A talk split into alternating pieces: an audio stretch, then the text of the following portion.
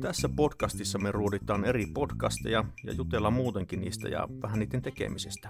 Mä oon Marko Männistö. Ja mä oon Anu Keränen ja tämä on Podcast Podcast.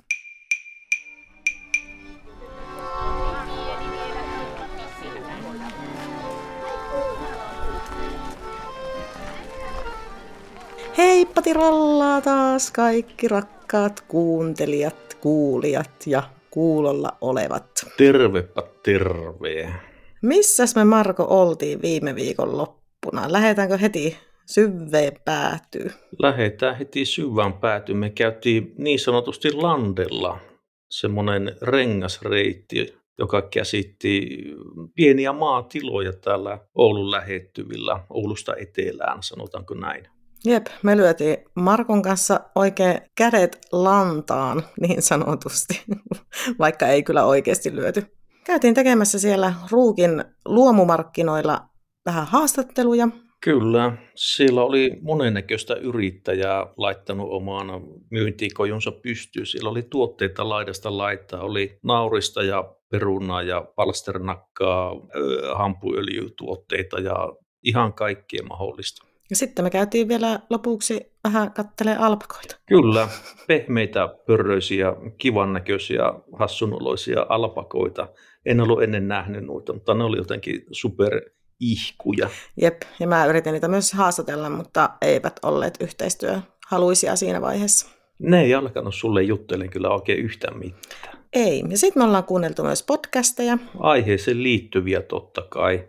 Semmoiset kuin Landella luistaa, Maalata vastaajat ja Maan tasalla podcastit. Jeps, paitsi tässä kävi vähän silleen, että mä kuuntelin Jalat maassa podcastia, mutta sekin oli Landet-aiheinen podcast.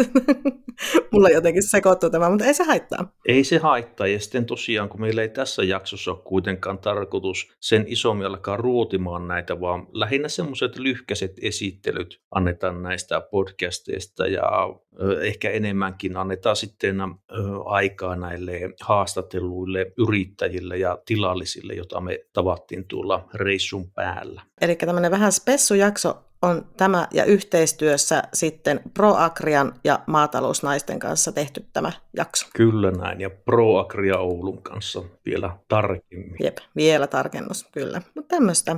Hei Marko, minkälainen fiilis sulla jäi tuon meidän maajussipäivän jälkeen? Se oli valaiseva monellakin tapaa. Jo pelkästään siinäkin mielessä, että mä en ole Landella käynyt viimeisen kymmenen vuoden aikana niin kuin sanotaan pari kertaa ainoastaan. Tuli tosi mukava siinä mielessä, että pääsi näkemään heidän elämää, tilallisten elämää ja yrittämistä. Se oli siis erittäin valaisevaa. Mä en voi muuta sanoa. Mua harvittaa, ettei mulla ollut sen enempää kuulaa käytettävissä. Mun teki mieli ostaa kaikkia mahdollisia tuotteita, aina hunajasta, hampu, proteiini ja alpakasukki ja kaikki. Niin. Kuka osteli? Niin, kuka osteli? Onko se yllättäen seuruen lady ollut siellä ostoskassit ojossa, että tänne kaikki äkkiä? Yes. Mansku Massimu ja Keränen. Kyllä. Kätevästi siinä puhelin aina oli tyrkyllä, että minä suoritan maksun mobiilisti tässä. Antakaa minulle kaikki tuotteenne. Kyllä. Joo, oli munkin mielestä aika hauska päivä. Pitkä, mutta hauska ja mukava. Ja hyvin opettavainen myöskin, että oli mukava kuulla näiden yrittäjien tarinoita ja nähdä ne, myöskin ne ihmiset näiden tuotteiden takana niin sanotusti. Ihan totta. Ja siinä romuttu sitten tämmöinen hyvin stereotyyppinen tilallisen kuva itsellä ainakin. Tässä ei ole enää se 50 plus karpaasi, joka on tehnyt koko ikänsä kovaa työtä ja ei osaa tehdä muuta kuin juopotella ja lypsää lehmiä. Anteeksi, vaan tuo on hirveä stereotypia, mutta tuota, se, se tosiaan nyt romuttui ihan täysin. Tämä on mahtavia tyyppejä. Nuorta väkeä on tullut niihin hommiin tosi paljon ja siis tosi freesi ähm, tämmöinen katsantokanta tuli itsellä nyt tästä. Mun pitää tässä vaiheessa lähettää terveiset siskoni miehelle. Marko Männistön stereotypia nyt kyllä tässä toivottavasti vahvasti romuttautuu myös hänen päässään. Kyllä mä uskon näin. Hän on siis maajussi myöskin tuolta Suonenjoelta. Land Juicy. pistetäänkö tähän väliin ihan eka haastattelu ja jatketaan sitten vaikka vähän noista podeista?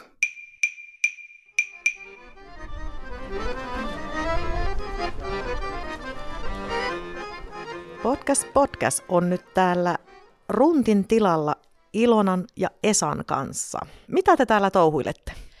meillä on mansikaviljelyä ja sitten tuota, hunajaa tuotetaan pikkumäärin ainakin vielä. Ja lisäksi viljellään viljoja. mä just pääsin maistamaan tuota hunajaa ja se oli kyllä ihan ekstra hyvää. Kauan teillä on nyt tämä hunaja-bisnes tässä pyörin? nämä mehiläispesät on ollut meillä jo monta vuotta, kymmenkunta vuotta aikaisemman tarhaajan myötä. Tuli sieltä viestiä, että hän lopettaa ja tarhat lähtee, jos me ei jatketa. No, minähän vähän salakavalana sitten sanoin Matille, että jospa se Ilona alkaisi opettelemaan tätä hommaa. Sai myytyä ajatuksen Ilonalle sitten. Ja... Mehiläispesät meillä itsellä on nyt ollut kaksi kesää, että sen verran ollaan siihen tutustuttu. Hyvä, että Ilona lähti siihen hommaan mukaan ja se on kuitenkin merkittävä asia mansikan pölytykselle tuo mehiläistarhaus. Me saadaan sitä iso hyöty. Ja sitten saadaan lisäksi hunajaa. Mä huomasin teidän nettisivuilta, että teillä on mansikoiden suora myyntiä ja itsepoimintaa. Miten tuo itsepoiminta käytännössä toimii? Tänne voi joku tulla itselleen mansikat poimimaan ilmeisesti. Kyllä voi, eli meillähän on mansikan itsepoimintaa tarjottu yli 30 vuotta jo. Yleensä meille soitetaan, tehdään varaus, että tiettynä päivänä tullaan poimimaan. No tämä kesä oli vähän erikoinen, että mansikat tuli aikalla samaan läjään – oli käytännössä kaikille joka päivä, että tervetuloa, pellolle voi tulla poimimaan ilman varausta, mutta jos on viileämpi kesä ja mansikkaa tulee vähemmän, niin silloin tehdään varaus ja tullaan sitten poimimaan tänne. Jokainen päivä viikossa meillä on mansikan poimintaa. Puhutaan lähiruuasta kuitenkin, niin koitteko, että se on riittävästi esillä kaupoissa vai toivotteko, että se olisi vähän selkeämmin nostettu esille? Ainahan voidaan toimia paremmin. Tietenkin minä olen vähän huono sanomaan, että me myydään iso osa mansikoista suoramyyntinä tästä tilalla. Meillä on muutama kauppa yhteistyökumppanina ja he kyllä nostaa meidän tuotteet ainakin sitten ihan hyvin esille. Ja markkinoivat myös sosiaalisessa mediassa, että nyt on paikallista mansikkaa kaupan, taikka hunajaa. Paljon teillä nousee mansikkaa parhaimpina päivinä, vaikka heinäkuun kiihkeimpänä mansikkakautena? No, nouseehan sitä, sanotaan näin. Tuliko semmoista paniikkia missään vaiheessa tänä kesänä esimerkiksi, että ei tuota kerkeä poimia kaikkea ylikypsyvät peltoon? Oli siinä tietyt vaiheet, kun lupasi 70 milli satteita, ja jos, kun me ollaan itse poiminnasta riippuvainen tila, niin monesti kuluttajakaan ei niin hyvinkään poimisa sitten sateisella säällä. Mutta tänä kesänä oli kyllä poikkeus. Ihmiset tuli siinä, kun oli se pari tuntia poutaan, niin kyllä ne tuli sitten silläkin välillä poimimaan, että iso kiitos asiakkaalle, että kävivät poimimassa, mutta oli vähän semmoinen jännä olo, että kuinkahan meidän käy tälle kesää. Mistä sitten tuota hunajaa voi ostaa? Voiko sitäkin vaan tulla täältä hakemaan vai onko sitä jossakin kaupoissa myytävänä? Ää, tästä tilalta voi käydä hakemassa ja sitten meillä on tässä lähialueen kaupoissa ollaan viety aina pientä erää, että löytyy sieltäkin. Siirrytään vähän vakavampaan aiheeseen, eli maatalouden kannattavuuskriisi, joka koittelee Suomea ja muuta Eurooppaa ja ihan Yhdysvalloissa asti se riivaa tilallisia. Miten näkyykö se teillä missä määrin? Kyllähän se meilläkin näkyy.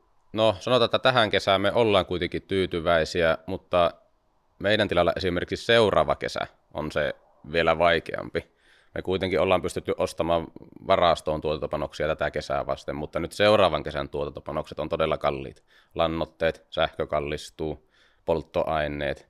Kaksi-kolme kesä tulee olemaan se haasteellinen kesä ja siitä eteenpäin. Kuka tietää, mihin nämä hintakehitykset menee, saahanko tuotteesta riittävää hintaa. Sitten on toinen asia kuluttajilla, raha vähenee myös ruvetaanko säästämään ruuassa, sähkössä, tai esimerkiksi elintarvikkeiden ostossa, ruvetaanko siinä säästämään? Oli tehty joku tutkimus tuossa, oliko se viime vuoden puolella, kysyttiin ihan kuluttajilta, että kuinka monta prosenttia kuluttajista on valmis ostamaan lähiruokaa, vaikka se olisi kalliimpaa kuin muualta tuotu ruoka – niin se oli 80 prosenttia se tahto ainakin, mutta sitten mikä on käytäntö, että oli siinä kyselyssä tuli, että 80 prosenttia vastaajista olisi valmis maksamaan lähiruuasta.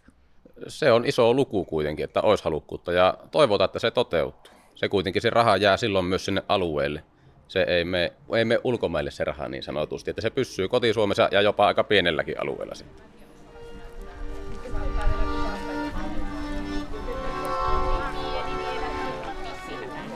Semmoset mietteet olivat Esalla ja Ilonalla. Mitä sulla jäi, Marko, tuosta vierailusta käsi?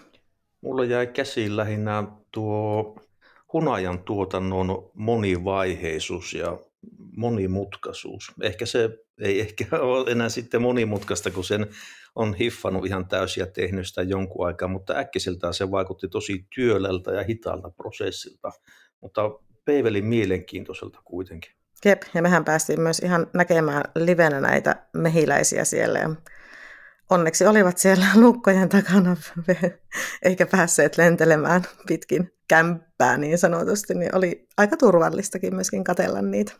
Hei, mutta maalta vastaajat, podcast, mitä kuunneltiin. Mitäs meillä on siitä sanottavaa? Maalta vastaajat, sehän on MTK-podcasti. Ja MTK on, kuten kaikki tietää, maa- ja metsätaloustuottajain keskusliitto. Tätä Maalta vastaajat podia vetää Henrietta Dalman ja Heidi Siivonen.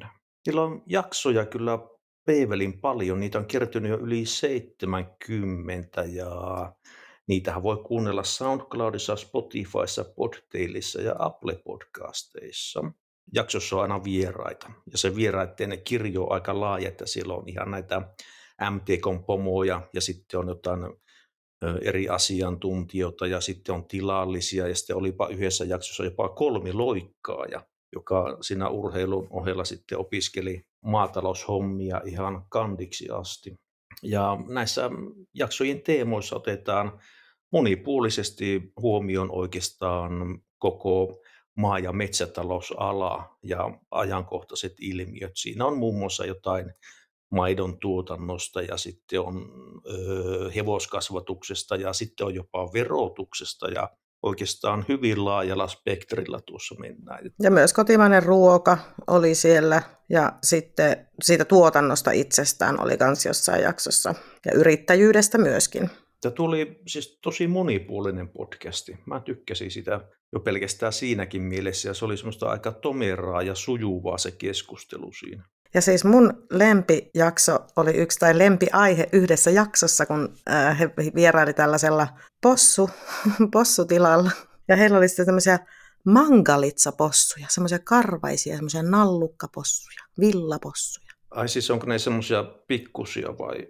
Eikö, ne on isoja possuja, mutta ne on semmoisia karvasia possuja. Ai jaa, okei. Okay. Villapossuiksi sanotaan myöskin. Joo. Niillähän on se, että ne siis syö kaikkea, muista nyt mitä ne nyt söikään siellä, heinää ja kaikkea mitä possut nyt syö. Ja niillä kestää paljon kauemmin aikaa niin kokoon kasvaa kuin semmoisella peruspossulla. Ja sitten niiden liha ehti jo tulla semmoiseksi niin hyvin marmoroiduksi ja niiden rasva on laadukkaampaa. Siinä oli paljon enemmän kaikkia hyviä rasvoja siinä porsaan rasvassa se oli suussa sulavampaa. Kaikkea semmoista hirveän jännittävää tietoa tuli sitä possusta ja possun lihasta ja en ollut kyllä pakko nyt sanoa, vaikka ruokahifistelijä mukaan on, niin en ollut tämmöisestä mangalitsa-possusta kuullut ja hirveästi tekisi mieli maistaa, että minkälainen onko possun liha menee nextille levelille. Mulla on vähän tuo possun lihan kanssa, no pihvit on asia erikseen, mutta jos sitä tulee jauhelihana syötyä, niin sitten mulla tulee semmoinen, että ei, ei kiitos. Mulla ei vaan toimi. No sitten jo pelkästään, jos on vaikka sikanautaa, niin Jep. ei. Ei lähde, joo. Itsekin käytän siis jauhelihaa, jos on, se on joko kananjauhelihaa tai sitten naudanjauhelihaa. Niin jo. Mutta possua ei. Enemmän sitten tuota lintua, kalaa, tämmöistä tuo oma perusarki, ruoka. Lähimetsästä lintua. no ei nyt sentään. Varis. Ainut lintu, minkä tunnistan. Sanoinko mä sulle joskus tai tässä podcastissa jopa, että ne eläimet, joita mä tunnistan, on pupu, orava, kissa, koira ja lintu. Mulla on aika, aika lailla sama, sama skaala tuossa, plus sitten perhonen ja kärpänen. Niin. No kyllä mä heti kato tunnistin linnun alalajin variksen jo. Ja joutsenen tunnistan, jos tulee tarpeeksi lähelle. Siis mulla oli aika lähiluontomeininki, koska joutsenia lensi tuosta mun ikkuna ohi ehkä kymmenen kappaletta melkein tuossa joskus ehkä neljä viikkoa sitten. Vau. Mm. Mä pääsin kaupungin ytimessä kokemaan semmoisen ihanan luontohetken ja se salpasi lähes mun hengityksen. Viime, viimeksi kun mä olin Joutsenien kanssa tekemisissä, oli viime keväänä pilkkireissulla. Ne käpytteli siinä jäällä, siis ihan siinä niin todella lähellä. Mutta se oli vähän pelottavakin. Ei uskaltanut ihan hirveän lähelle mennä ottaa kuvaa, ja sitten mä sainkin sieltä vaan otettua semmoisen paskan luontokuvan, kun en uskaltanut tarpeeksi lähelle mennä. Nehän voi olla kauhean äkäisiä, varsinkin kun niillä on ne poikaset siinä. Niin nehän voi sitten käydä päälle, niin sanotusti, hyökätä kimppuhun. Hei, sitten me lähdettiin tuolta Runtin tilalta jatkamaan tosiaan sinne luomumarkkinoille ja sielläpä me napattiinkin sit kaksi haastattelua, eikö näin ollut? Päästäänkö ensi ääneen? Ahon limusiin karjatilalta vaikkapa Helena Kukkonen.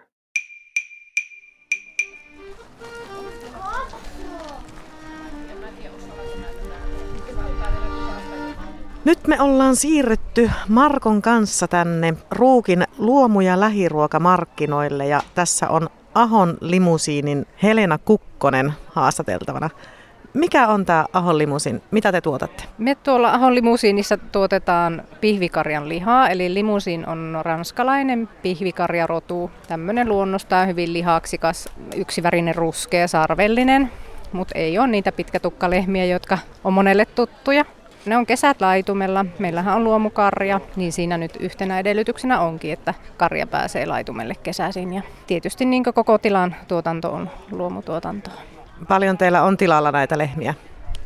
No meillä vuosittain poikii semmoinen vähän vajaa sata lehmää ja yhteensä karjaa nuoret mukaan lukien ja sonnit siihen, niin on noin pari sattaa, että se pikkusen vaihtelee aina vuoden ajan mukaan. Teillä on aika pitkä perinne näillä limuusin lehmillä. Oliko 80-luvulla tullut ensimmäiset?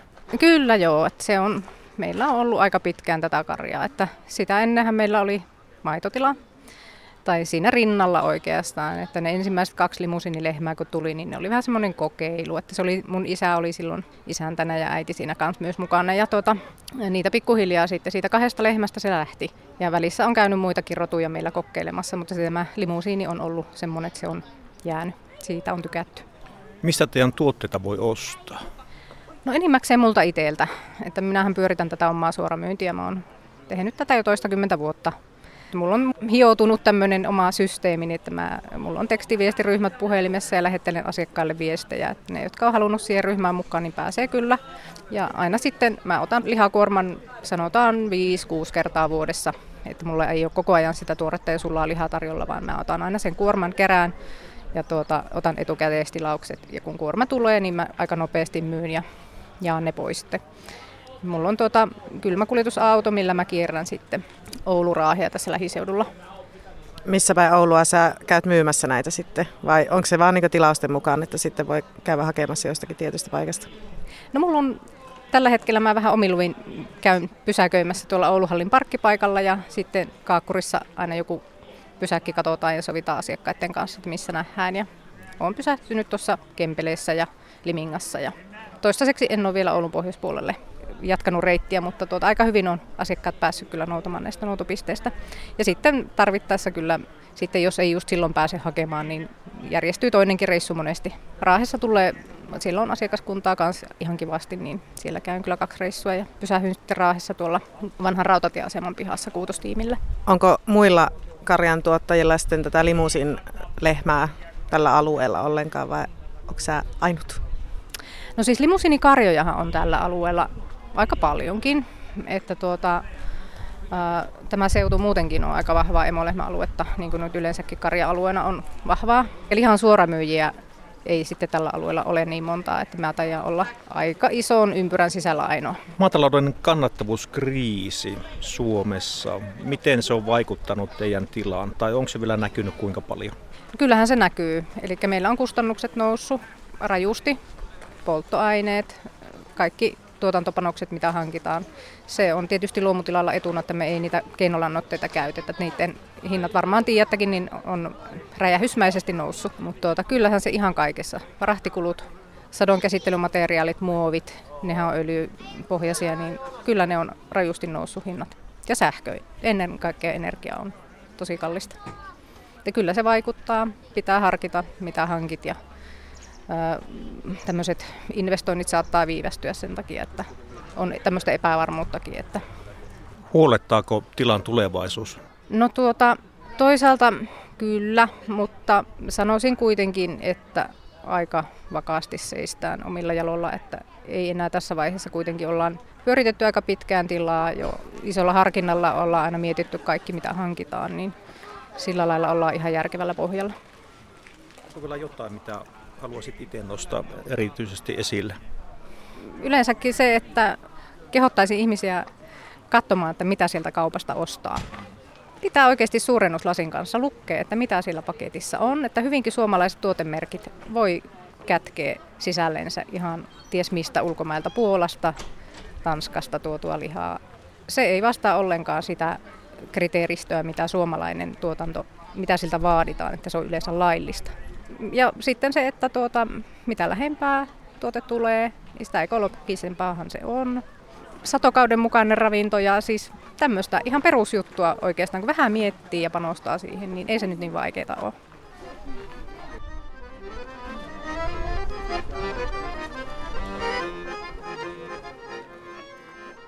Tuotakin, siis mä, mä nyt on ihan tämmöinen, mä haluan maistaa kaikkia näitä lihoja ja tuotteita, mit, mit, mitä me nyt käsitellään tässä, mutta toi naudanliha, toi limusin naudanliha, niin se kuulostaa kyllä kans niin jotenkin herkulliselta ja puhtaalta ja jotenkin luomu vielä ja muuta, niin ehdottomasti haluan maistaa, että miten se vaikuttaa.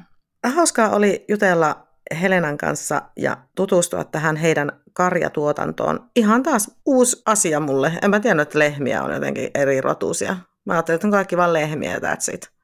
Paitsi kun tiesin mä, että on niitä just niitä karvasia lehmiä. Mä muistan kerran, oli hauska, mä nyt kerron pikaisesti tämän tarinan. Olin käymässä Skotlantissa Island of Islalla, Viskisaarella. Mentiin illan pimeydessä, sitten ajettiin sinne meidän majoituspaikkaan semmoinen ihan äärettömän siistillä paikalla. Järjettömän hienot maisemat, voit vain kuvitella Skotlannissa. Ajettiin siihen mökin pihan, niin ensimmäisenä siinä aidan edessä, ennen kuin me edes päästiin ajamaan sinne sisään, meidän piti nousta ulos autosta, että me päästään avaamaan se portti, niin siinä möllötti semmoinen, tiedätkö, sellainen punaruskea, karvanen, isosarvinen, tosi pelottava näköinen lehmä. Sitten meitä vähän jännitti, että uskalletaanko me nyt nostaa autosta ja näin, mutta kaikki hyvin päästiin kuitenkin sitten ja ne koko ajan pörräsi sen koko viikon siellä meidän mökin ympärillä, ne lehmät siellä pelloilla ja aina mollotti suoraan sinne mökkiin ja kuumotti aika paljon. Sitten kun tuli pimeääkin, niin vaan niiden silmät kiilu siellä niin kuin kauhuleffassa. Se on niin Stephen Kingin se, eikä tämä Alfred Hitchcockin Linnut-leffasta, sillä samalla tavalla pörrää siellä. Lehmät. Lehmät lentää kuin linnut Hitchcockin elokuvassa. Hmm, Sitten me kuunneltiin Landella luistaa podcastia. Sekin oli MTK, Pohjois-Suomen podcast. Tämä oli hauska. Tässä ei ollut hirveästi jaksoja, joku parisenkymmentä ehkä, vähän reilu. Mä kuuntelin tätä muutaman jakson ja mä, mä tykkäsin, vaikka me nyt ei aiottukaan näitä arvioja, mutta mä ihan tykkäsin, tykkäsin kuunnella näiden kahden maatalousnaisen juttuja tai maatalousyrittäjä naisten juttuja. Kyllä vaan. Siinä on siis luotsaamassa kaksi voisi sanoa, että ehkäpä nuorehkua maatalousyrittäjää Limingasta, eli tästä ihan ollut läheltä Maija Kylmänen ja sitten Hanna Luukinen. Heillä on molemmilla siis omat tilat. Toisilla oli psykarjatila ja toisilla luomukasvin viljelytila. Heillä on tosiaan, niin kuin sanoit Anu tuossa, niin semmoista tosi mukavaa porinaa semmoista aika viihdyttävää, että se ei ole liian semmoista asiapitoista, vaan semmoista kivaa, kepeää keskustelua totta kai ihan asioista ja elämästä yleensäkin, että ei pelkkään niin diipadaapaa. Tässä oli yhdessä jaksossa kiva, kun muista nyt oliko se nyt sitten, että ne kaivoi Hannan jääkaappia ja tutki sieltä, että, että, suom, että kuinka paljon sieltä löytyy suomalaista ruokaa sieltä, niin ihan puhtaasti suomalaista ruokaa sieltä jääkaapista, niin aika monet tuotteet, mitä voisi kuvitellakin, jos on periaatteessa niin suomalainen tuotemerkki, vaikka se olisi valmistettukin Suomessa, niin sitten ne raaka-aineet, niin ne tulee jostakin muusta, ja ne on myöskin todella huonosti merkitty näihin tuotteisiin, että mistä loppujen lopuksi ne raaka-aineet tulee. Ja mä tästä innostuneena sitten tutkin myös vähän omaa jääkaappia tuossa ennen näitä nauhoituksia, ja huomasin, että mulla on jenkkiläistä sinappia, jossa lukee erikseen, että ne sinapin siemenet siihen jenkkiläisen sinappiin eivät ole USAsta. Ja sitten oli, niin esim. Jukurtissa oli, että se raaka-aineet oli EUsta tai muualta kuin EUsta. Toki on paljon kotimaisia tuotteita ja kiitos myöskin rakkaan Anoppi Kokelaani, niin hän on tuota, onneksi lähiruokaa meille toimittaa vähän väliä. Tomaatit, kurkut, kesäkurpitsat ja muut, niin myös löytyy lähiruokaa jääkaapista tällä hetkellä. Mutta miten mä sun jääkaapin sisältö? Öö, en mä kiinnitä siihen huomiota, koska mä oon köyhä opiskelija, mä ostan ihan mitä halvimmalla vaan saa. Mutta arvaan mitä, kun mä menasin nyt laittaa haasteen pystyyn. Minkä haasteen? Päivän haasteen. Koska nämä oli tehnyt, nämä oli yrittänyt, nämä naiset semmoista, niin että ne oli viikon ajan yrittänyt syödä pelkästään vaan semmoista kotimaista ruokaa, missä on pelkästään kotimaista niin kuin, tavaraa käytetty. Joo. Niin kokeillaanko yksi päivä silleen, että me syödään pelkästään suomalaista ruokaa, Suomessa valmistettua suomalaista ruokaa? Kyllä se yksi päivä onnistuu helposti. Mutta sitten ei saa juo kahvia, koska kahvihan tulee jostain, se kaatuu heti. Se kaatuu heti mulla siihen, että aamukahvi ruotsalaisella kauramaidolla. Niin, mm. Mutta jos vedetään se raja sillä tavalla, että saa juoda jotain muuta kuin suomalaista. Kaikki, mitä kurkusta menee alaspäivässä, on kotimaista. Ja hei, olisiko semmoinen vielä hyvä lisä tähän haasteeseen, että me molemmat postataan meidän Instatilille kaikki safkat sen päivän aikana, mitä me syödään. Mä ostan paketin jauhelihaa, syön sen. Se on siinä. Sä voit tehdä sen, mä ehkä menen vähän monipuolisemmalla, li, monipuolisemmalla linjalla, mutta kokeillaanpa. Jos ei se onnistu, niin sitten ei. Mutta nämä väitti, nämä naiset ainakin, että se on ihan törkeä vaikeaa. Niin, no tietenkin riippuu, että kuinka monipuolisesti ja paljon syö. Ja sitten pannaan myös paketista kuva, mitä syödään, ja, ja siellä pitää, että sitten niin myöskin todistetaan se, että olemme yrittäneet kaikkemme. Mun mielestä on ihan hauska testi. Joo. Onnistuuko edes päivää? Koska nyt kun mä tutkin tätä mun jääkaapin sisältöä, niin en ainakaan näillä eväillä, mitä mä nyt töydän, niin ellei mä syö sitten pelkästään sitä kesäkurpitsaa. Voisi sitä kokeilla. Sitten vähän valkenee tarkemmin itselle, että mikä se on kotimaisen ruoan määrä tässä omassa ruokavaliossa noin ihan ylipäänsäkin. Niin ja tuosta podcastista vielä Landella luistaa, heillä on myös Facebook- ja Instagram-tilit ja löysi ihan mielenkiintoisen jutun, mikä Kalevassa julkaistiin 18. tammikuuta 2021. Aika pitkä story, kannattaa kaivaa esille, se on ihan mielenkiintoista luettavaa.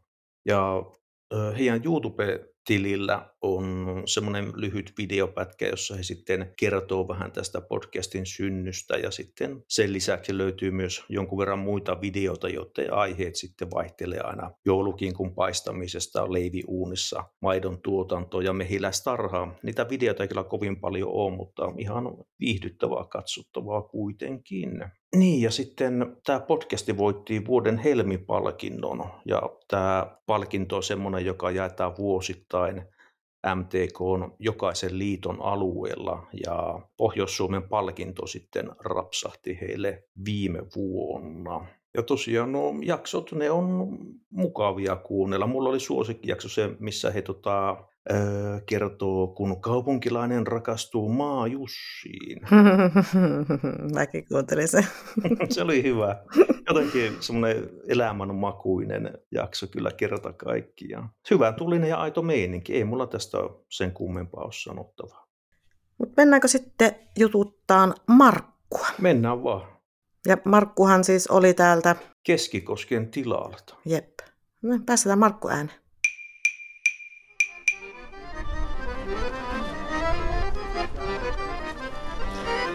Nyt ollaan sitten Keskikosken tilan Lievosen Markun kanssa juttelemassa täällä. Tuotiin tänne tallin taakse, kun tuolla markkinaohjelma pauhaa. Mitä te täällä myytte ja mitä teidän tila tuottaa?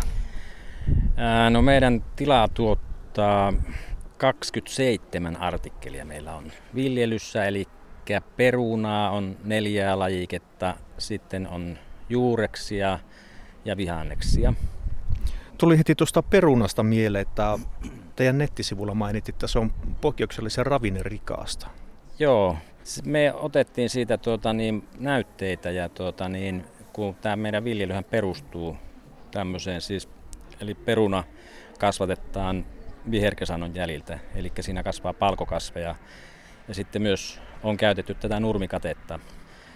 Siinä on kuiva-ainepitoisuus melkein laji kuin lajike, niin yleensä ottaen parempi mitä väkilannalla kasvatetussa. Yleensä ottaen kaikki ravinteet siinä oli, oli kyllä todella hyvät. Te olette kumppanuusmaatila. Mitä se käytännössä tarkoittaa? No käytännössähän se tarkoittaa sitä, että niin nämä satokumppanit keväällä maksaa tämän satopaketin yleensä kesä-heinäkuun vaihteessa, kun tulee uusi peruna, niin siitä lähtien aletaan toimittaa 12 satopakettia kahden viikon välein. Tämähän meille tietenkin vaikuttaa siihen, että niin kun keväällähän on aina kulu, kuluja kovasti, kun laitetaan kasvamaan, niin se tuota tasoittaa näitä meidän kuluja. Siinä on myös tämmöinen satokausiajattelu, eli silloin alkuunhan se on tuota niin perunaa, nippusipulia, sitten alkaa tuleen kesäkurpitsaa, kaikkia mahdollista. Elo, elokuussa yleensä on semmoinen tilanne, että tuota, ää, suurin piirtein kaikki, kaikki nämä tuota, artikkelit on joutunut. Onhan me sitäkin tietenkin sitten tehty, kun me yleensä ottaen kevääseen asti myydään, niin sitten talvella myydään tämmöistä esimerkiksi ylimääräistä perunajuurespakettia kevät-talveksi. Me ollaan nyt kyselty tässä vähän kaikilta tuottajilta tänään, ketä ollaan haastateltu, että miten sitten tuo maatalouden kannattavuuskriisi, miten vaikuttaa teidän tilalla?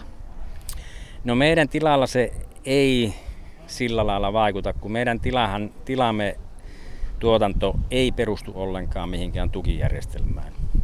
Eli meillä ei nämä maataloustuet ratkaise yhtään mitään. Ja tuota, sitten meidän tila on tämmöinen pieni puutarhatila, Eli meillä ei esimerkiksi tämmöinen konepääoma, ei se, ei se ole niin kallista, että tuota, meillähän kuitenkin tehdään hyvin paljon käsityönä. Ja itse asiassa vielä päätimme sen, että niin me emme enää rupea tukkujen rengiksi. Eli tuota, päätimme, että me tehdään sen verran, että sillä pystytään elämään ja myymme, myymme suoraan ihmisille. Eli mihin osoitteeseen pitää mennä, jos haluaa teidän pottuja popsia? No esimerkiksi tuota, niin nettiosoite tämmöinen, tämmöinen kuin keskikoskentila.fi. Sieltä löytyy tiedot.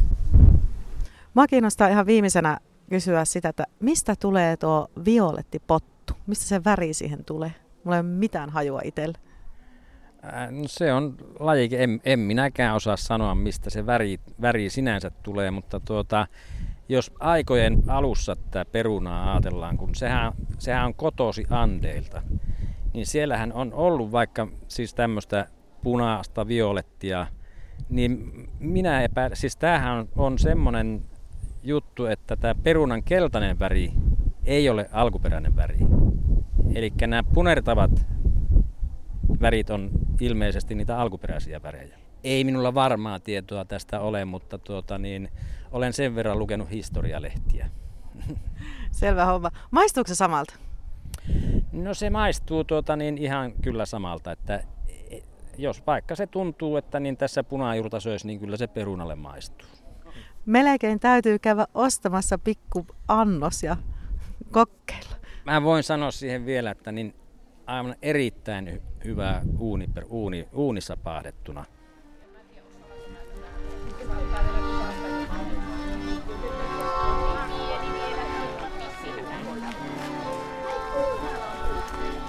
Näin kuultiin Markun mietteitä maataloudesta ja minä Markulta ostin näitä violetteja pottuja sitten kapaallisen ja opinpa tuonkin sana, että siis tuon kappa. En mä tiedä, että ostetaan niinku kapaallisia jotakin juttuja. No joko litroja tai kiloja. Mutta joo, hauskaa oli. Ja sitten me lähdettiin tästä jatkamaan matkaa Linnunradan tilalle, mutta puhutaanko ensin tuosta viimeisestä tai viimeisestä podeista, mitä kuunneltiin? Joo, mikäs meillä on siinä tuota jäljellä? Se on se maan tasalla. Ja mä kuuntelin jalat maassa, koska mä oon jotenkin sekoittanut sen. Mä sieltä MTK-sivulta siis kaivoin niitä podeja, ja mä olin aivan, mä oon varmaan ajatellut katsoa, että tää on nyt se podcast. Mutta eihän mä sitäkin tuossa kuuntelemaan sitten, kun onneksi tuli puhetta sun kanssa, että mitä podeja me nyt kuunneltiin. Niin... Tämähän on siis podcasti maa- ja metsätalouden ammattilaisille, ja sen toteuttaa yhdessä Farmit ja Mediafarmi. Tuo farmit.net on aika laaja tuommoinen maatalouteen kytkeytyvä sivusto, josta löytyy blogi, siellä on videota ja muun muassa traktoripörssi tämän podcastin lisäksi. Podcastia voi kuunnella lisäksi Spotifyssa ja Apple Podcasteissa ja somet heillä on Facebook, Instagram sekä Twitter. Joo, tämä oli nyt näitä, mitä tässä vähän ehin kuunnella, en edes valitettavasti nyt kokonaista jaksoa, vaan sieltä täältä vähän pätkiä, niin oli kyllä aika semmoista spesifiä ja vaikeakin asiaa ehkä. Mä oon ihan samaa mieltä, että tuo meni hyvin pitkälle just semmoisella tiukalla asialinjalla, jossa puhuttiin semmoista asiaa, mikä ei aukene tälleen tavikselle. Joo, että tässä pitää olla todellakin niin Inessä ja olla itse tuossa työssä mukana. Sitten mä tietenkin tästä heti pongasin semmoisen, mä että tämä varmaan on joku hauska jakso, Kiimatutka 247, yllättäen keräinen kiinnittää huomiota tämän nimisen jaksoon. Mutta niin, ei tuota, siis tosi hyvän kuulonen podcast, siis siinä ei ole mitään vikaa, siis niin ihan todella hienosti tuotettu minun mielestä ja mukava kuunnella, mutta niin todellakin pitää olla niin itse maa Jussi tai Justiina, että saa tästä ehkä irti, sanotaanko näin. Että nämä muut oli ehkä silleen kevyempiä, että näitä pystyi kuitenkin tämmöinen tavallinenkin pulliainen kuuntelemaan. Joo, jaksossa keskustellaan eri yritysten asiantuntijoiden kanssa ajankohtaisista ja mielenkiintoisista aiheista. On sellainen aika kovaa asiaa näissä on, ja tämä podin isännöi sellainen henkilö kuin Oskari Virtanen. Hän on Media Farmi Oyn osakas, joka on tuottamassa tätä podcastia. Ja sitten sen lisäksi hän on maatalousyrittäjä ja agrologi. Tätä maan tasalla podia on tähän mennessä tehty kaksi tuotantokautta. Erittäin asiapitoinen, mutta sinänsä rento ja semmoinen sujuva podi, mutta ei tosiaan tämmöiselle tavikselle niin ei avaudu kyllä yhtään. Ja mä sitten ihan lyhyesti tästä mainitsen tästä Jalat maassa podcastista, mitä mä kuuntelin, siis väärää podcastia. Mutta tuota, tämä on siis maa- ja metsätalousministeriön podcast. Ja tuota, ei MTK, niin kuin tuossa aikaisemmin virheellisesti taisin sanoa. Mm, tässä ei ollut montaa jaksoa, olisiko ollut vajaa kymmenen, että niin yksi tuotantokausi. Tämäkin oli semmoinen todella asiallinen. Että tässä on maa- ja metsätalousministeriön kansliapäällikkö Jaana Husukallio juontamassa. Ja tässä on joka jaksossa siis aina vieras myöskin keskustelemassa hänen kanssaan. Yhdessä oli muun muassa oululainen Timo Karjalainen, joka, joka omistaa yhden Suomen suurimmista kalankasvattamoista. Itselleni ihan tuota mielenkiintoinen kuunneltava, suosittelen lämpimästi, kertoo, kertoo siis siitä, että voiko Suomessa kasvatettu kala päihittää norjalaisen lohen. Mielenkiintoista juttua siinä jaksossa. Ja itsehän tykkään, koska tykkään kalastaa, niin heti olin tästä erittäin kiinnostunut tästä jaksosta. Ei tästä sen enempää, koska joo, mutta muutamia jaksoja siellä oli kannattaa kuunnella, jos kiinnostaa. Ainakin tämä jakso oli kiva. Noita vissiin loppujen lopuksi löytyy sitten kuitenkin aika montakin eri vaihtoehtoa näistä maatalouteen liittyvistä podcasteista. Että jo yllättävän monta löytyy. Se on semmoinen aihe, mitä ei tosiaankaan tule pengottua ihan muuten vaan näin arkielämän puitteissa, niin on kyllä, siis yllätyksiä on tullut monella tavalla nyt vastaan tässä viime päivien aikana. Joo, ja siis mä itse asiassa mä kyllä niin ihan tykkäsin, varsinkin just tuosta Landella luistaa. Ensinnäkin A se, että se on paikallinen, lähes paikallinen, tuossa ihan muutaman kymmenen kilometrin päässä. Just se, että rentoa jutustelua ja tulee sille lähelle. Ja mua hirveästi itseä kiinnostaa varsinkin niin lähiruoka ja puhtaasti tuotettu ruoka.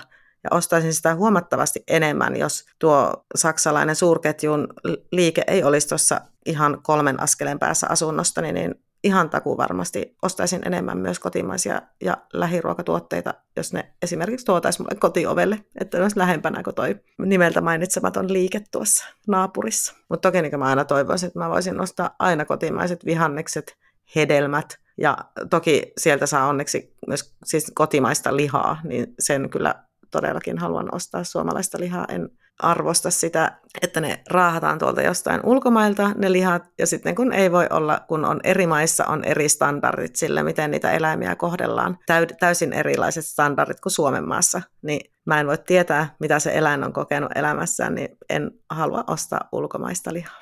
Kauhea paatos tuli nyt tässä.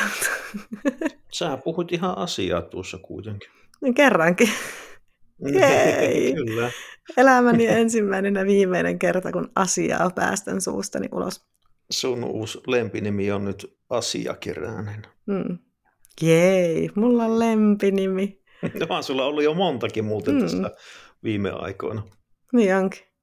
Mutta hei, sitten tosiaan lähdettiin sinne Linnun radan tilalle Kempeleen suuntaan, tai itse asiassa Kempeleeseen lähettiin. Ja voi, että siellä oli ihana. Se oli ihana. Tä- Tämän lähiruokapäivän puitteissa oli sitten tällä tilallisella myöskin järjestetty tilaa myös muutamalle myyntikojulle, jotka oli, taisi olla myymässä myös tuolla Ruukissa, niin siirtyi sitten sinne vielä myymään tuotteita. Ja siis en kestä, siis hänellä on siellä kymmenen alpakkaa ja mä jotenkin rakastuin. Mm, Semmoiset isot mantelisilmät möllöttää siinä kiiluu ja ne kattelee ihmeessä, että kun se lauman vartija käy kurkkaamassa siltä overaus, että mitä porukkaa tänne meidän mestolle tulee, sitten kun se uskaltaa tulla siikaille, ja sitten ne pikkuhiljaa tulee ne muut siltä sitten perässä. Se oli jännän näköistä, kun koko ajan vaan pikkuhiljaa pompsahteli lisää sitä sakkia sinne. Ja sitten laumanjohtaja Ellu, semmoinen ihana karvakorva sieltä tuijotti tiukalla katseella. Ja hän, ei tullut sitten edes siihen rapsutettavaksi ja ei mitään, mutta siis hyvin arvovaltainen lady täällä katseli sitten meitä. Mutta olihan ne, olihan ne mukavia. Ja hei, kuunnellaanko tässä vaiheessa nyt tausta äänin, mitä sieltä kuuluu, niin siellä myöskin nämä alpakat halusi osallistua tämän keskusteluun, mutta kuunnellaanko nyt haastattelu tässä vaiheessa, mitä me siellä juteltiin?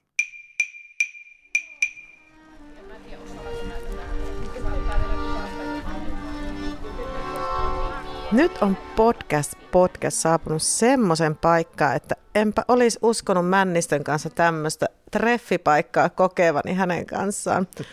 Linnunradan tilalle ollaan tultu jututtaan Sanna Siiraa ja kymmenkunta alpakkaa on tässä meidän vieressämme. Ää, mitäs täällä sun tilalla tapahtuu?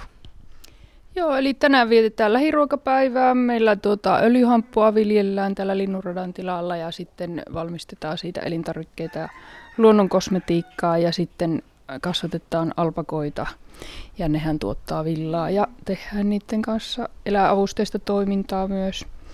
Mainitsit tuon öljyhamppu, elintarvikkeet ja että sitä käytetään myös kosmetiikkaan, niin voiko vähän tarkentaa, että mihin kaikkea sitä voi loppujen lopuksi käyttää? Otetaan nyt vaikka kosmetiikan puolelta.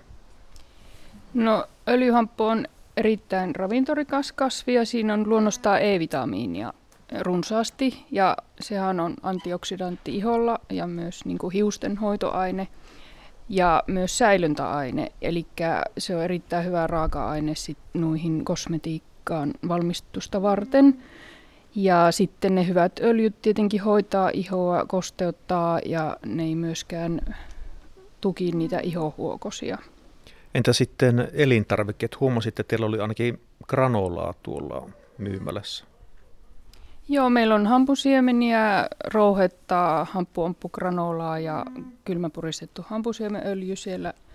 Atooppisen ihon hoidossahan sitä hamppua käytetään myös, että sisäisesti pystyy kokonaisvaltaisesti hoitaan ihoa ja hiuksia. Gammalinoleenihappo on semmoinen, mitä siinä on 4 prosenttia, sitä ei oliiviöljyssä esimerkiksi ole lainkaan, niin tutkitusti ihan tuota auttaa ihon hoidossa. Ihan äärettömän mielenkiintoista tälleen ainakin naisnäkökulmasta, kun tuo iho ei välttämättä ole enää nuorin ja kiintein. Todella mielenkiintoista ja itse kyllä on todella kiinnostunut näistä luonnon kosmetiikka-asioista. Entäs miten sä Marko?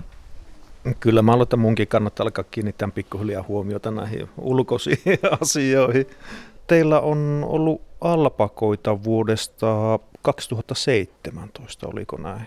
Joo, eli kohta kuusi vuotta ja alusta asti on ollut sitä villan tuotantoa ja eläavusteista toimintaa näiden kanssa, että todella mukavia reissuja on tehty palvelukoteihin ja sitten markkinatapahtumiin ja nämä on kyllä mahtavia työkavereita, että kaikkia hauskuutta riittää aina niissä reissuilla. Sittenhän meillä käy ryhmiä täällä tilauksesta tällä tilalla ja metsäretkitalutuksia järjestetään.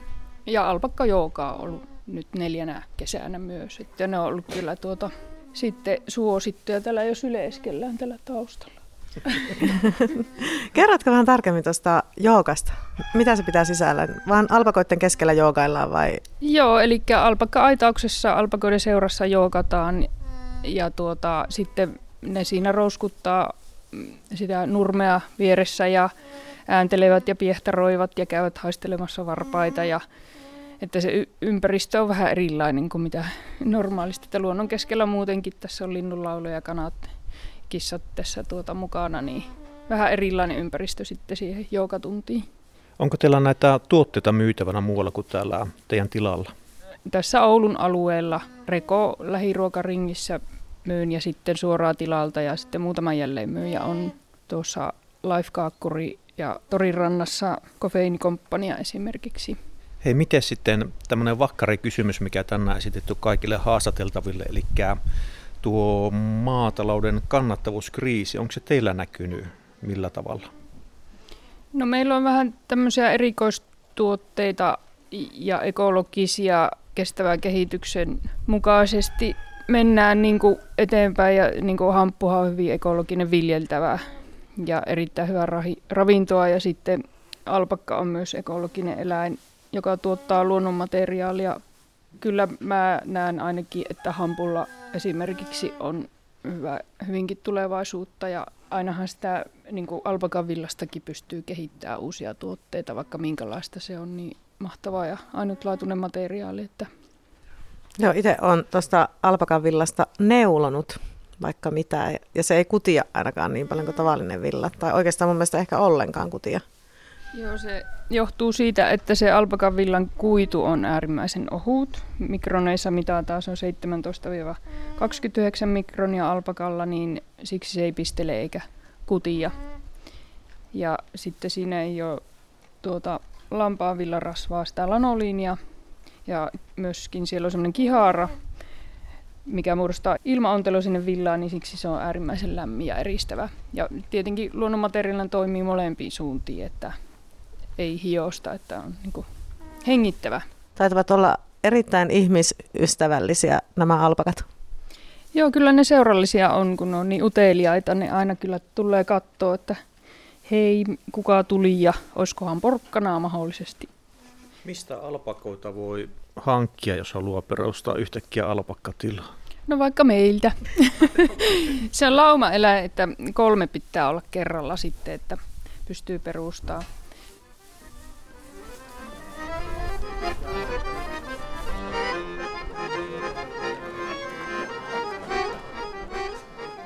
Mähän siis epätoivoisesti yritin tuossa myöskin haastatella näitä alpakoita tämän haastattelun jälkeen, mutta hei nyt sitten siihen mikrofoniin suoraan suostuneet puhumaan mitään, mutta ehkä joku toinen kerta sitten saadaan myöskin heidän haastattelun. Joku toinen kerta. Otat, kato tenavat mukaan ja lähet sitten heidän kanssaan sinne alpakoita taluttelle. Kyllä, ja oli kyllä ehkä vähän kateellista tenavaa, kun mä sain kertoa, että missä mutsi oli käynyt, niin on se, eikä mekin halutaan alpakoita.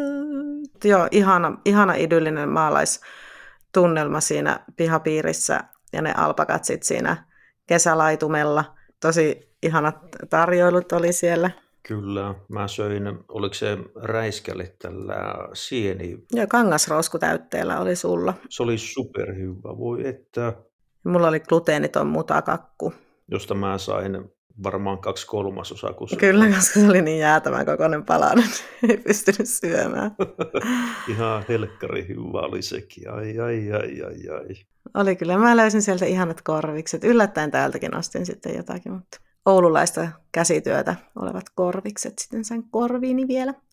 Hei, ja siitä pitää mainita muuten vielä siellä Ruukin markkinoilta, niin olihan ihan äärettömän kiva, kun saatiin luksusnötköttiä limusiin härästä tehtyä. Kyllä. Sitten ihan lahjaksi täältä yrittäjältä, Ahon limusiinin yrittäjältä, Helenalta. Suuret kiitokset sinne suuntaan ja siitä täytyy valmistaa jotakin spesiaalia tässä. En ole varmaan ikinä näin arvokasta ja hienoa nötköttiä syönyt. Että. En minäkään. Mä oon nötköttiä syönyt armeijassa ihan kyllästymiseen asti, mutta se oli jotain ihan muuta kuin tämä... Ei tämä... olla limusiin härän nötköttiä. Ei, ei, ei ollut limusiin härän nötköttiä kyllä se. Joo, ja siellä oli sitten linnunradatilalla niin öljyhamppu aika isossa roolissa oli sielläkin sitten. Ja mä oon vähän yllättynyt, että kuinka isossa roolissa tuo nykyään on. Se on jotenkin tullut ihan puskista. Tai ainakin siltä se tuntuu. Hamppupuskista. Niin, hamppupuskista. Hyvin mm. sanottu Kiränen siellä kotikatsomussa. Thank you. Niin tuota, se jotenkin tuntuu, että se on yhtäkkiä niin kaikkien huulilla tuo asia. Ja mäkin ostin sitä hamppu, hampujauhetta. Niin, ostikin. Ota. No niin. Terveydeksi. Kiitos. Joo, mutta siis tämä oli aivan äärettömän viehättävä, viehättävä paikka, tämä, varsinkin tämä viimeinen vierailukohde, ja, ja siellä saa myöskin näitä tuotteita sitten, sitten ostettua heiltä. Kyllä, varatkaa heiltä alpakkataluutus nettisivuilta. Tai alpakka joogaa. Niin, sitäkin oli, totta joo. Mm, siitähän hän sanoi tuossa haastattelussa myöskin. Se on vähän sama niin kuin mä äh, jookaisin täällä kämpillä, kun mulla on täällä myös semmoisia pikku, pikku koiria, pitkin nurkkia pyörii. Hyvin hentoisia. Kyllä, hyvin hentoisia. Jotka viihtyy nurkissa ja erilaisten kalusteiden alla. Kyllä, juuri näitä. Pikkuisia koiria. Niin mulla on semmoinen vähän niin kuin semmoinen pölykoirajooga. Studio. Viini ja pölykoira jooga. Joo, kyllä. Saksalaista viiniä. Pölykoiria. Kotimaisia pölykoiria. Joo. Ja ne on muuten kotimaisia. Osaat sä soittaa noin hyvin? En todellakaan osaa soittaa haitaria pätkääkään. Hanuuria kyllä. Niin se oli hanuuri. Mä muistan, että saa jotakin tuommoista. Tykkäät vingutella aina välillä. Mä uskon, että sä oot hanurisoitossa parempi kuin minä. No se on kyllä ihan varma. Hyi.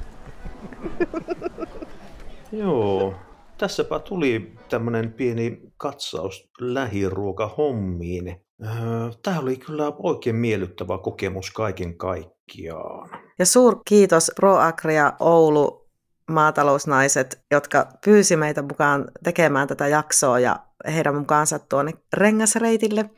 Tämä oli kyllä ihan superkiva kokemus ja näitä lisää tämmöisiä yhteistyökuvioita. Kyllä vaan. Kaisa Myllymäki, suuret kiitokset sompailusta ja tarjoiluista. Kiitos haastateltaville. Kiitos kaikille, jotka otti meidät avosylein vastaan. Ja kiva tehdä tämmöinen vähän erilainen, erilainen podcast-podcast-jakso ja kertoa vaan näistä. Ja vaikka asia ei sinänsä tuntuisi kiinnostavan, niin kannattaa kuunnella otetaan vaikka että ihan vain yksi jakso, koska se kumminkin on aina silmiä avaavaa ja tässä tapauksessa myös korvia avaavaa. Tämä on vähän semmoisista asioista selvää, mitkä on sun mm, tämmöisen arkielämän boksin ulkopuolella. Mä suosittelen sitä semmoista toimintaa hyvin vahvasti. Ja se pistää myös ajattelemaan sitten, esimerkiksi itseni pisti ajattelemaan sellainen, että kuinka ääretön työ ja panostus on näillä ihmisillä – siihen asiaan, että me voimme saada puhdasta ja lähellä tuotettua ruokaa. Ja se tuntuu mun mielestä jotenkin äärettömän arvokkaalta asialta. Nimenomaan. Ilman heitä meillä ei olisi ruokaa. Niin se vaan ikävä kyllä on. Näin se on. Mutta hei, ensi viikolla mennään taas ihan tavallisiin aiheisiin ja niinkin kutkuttavaan ja mielenkiintoiseen ja ah niin seksikkääseen aiheeseen kuin kirjallisuus. Se on aihe, joka saa mielen kiihottumaan ja muutenkin tuntemaan olonsa henkiseksi, sillä vain mielikuvitus on rajana muissa hommissa. Se on totuus. Kun ei ole kuvia, niin ne pitää kuvitella. Nimenomaan. Ellei lue sitten kuvakirjoja. Niin kuin sinä, varmaan jotain pipsapassua. Mähän teen myös kuvakirjoja. Niin, se on kyllä totta. Marko Männistö muuten tekee kuvakirjoja ja kannattaa ehdottomasti tutustua hänen tuotantonsa. Hän on erittäin lahjakas taiteilija.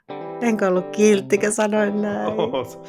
Mä ensin lähdit vähän tuolle niin vittuulun kautta sitten yhtäkkiä. No joo, mä oon niin kiltti, kun mä sanoin näin. joo. Mutta näillä mennään ensi viikko. Kiittikö olit mukana kuuntelemassa tällä viikolla ja menkäähän ostelemaan kaappi täyteen lähiruokaa ja nautiskelkaa ihanasta kotimaisesta ruuasta ja syksyn sadosta. Täysin siemauksi. Mun nimi on Marko Männistö. Ja minähän olen Anu Keränen ja tämä oli Podcast Podcast. Meidät löydät Instasta ja meidät löydät, meidät löydät Instasta ja Facebookista. Kävä laittaa sinne viestiä ihan hirveästi, mitä podeja me kuunneltaisiin. Kertokaa meille, tulkaa meille vieraaksi juttelemaan podcasteista. Tehkää kaikkia ihanaa meille ja meidän puolesta. Me olemme täällä teitä varten. Tehkää meidän puolesta kaikkea ihanaa ja meitä varten tehkää kaikkea ihanaa. Pitäisikö ottaa vielä uusiksi vai mennäänkö noin? Se on siinä.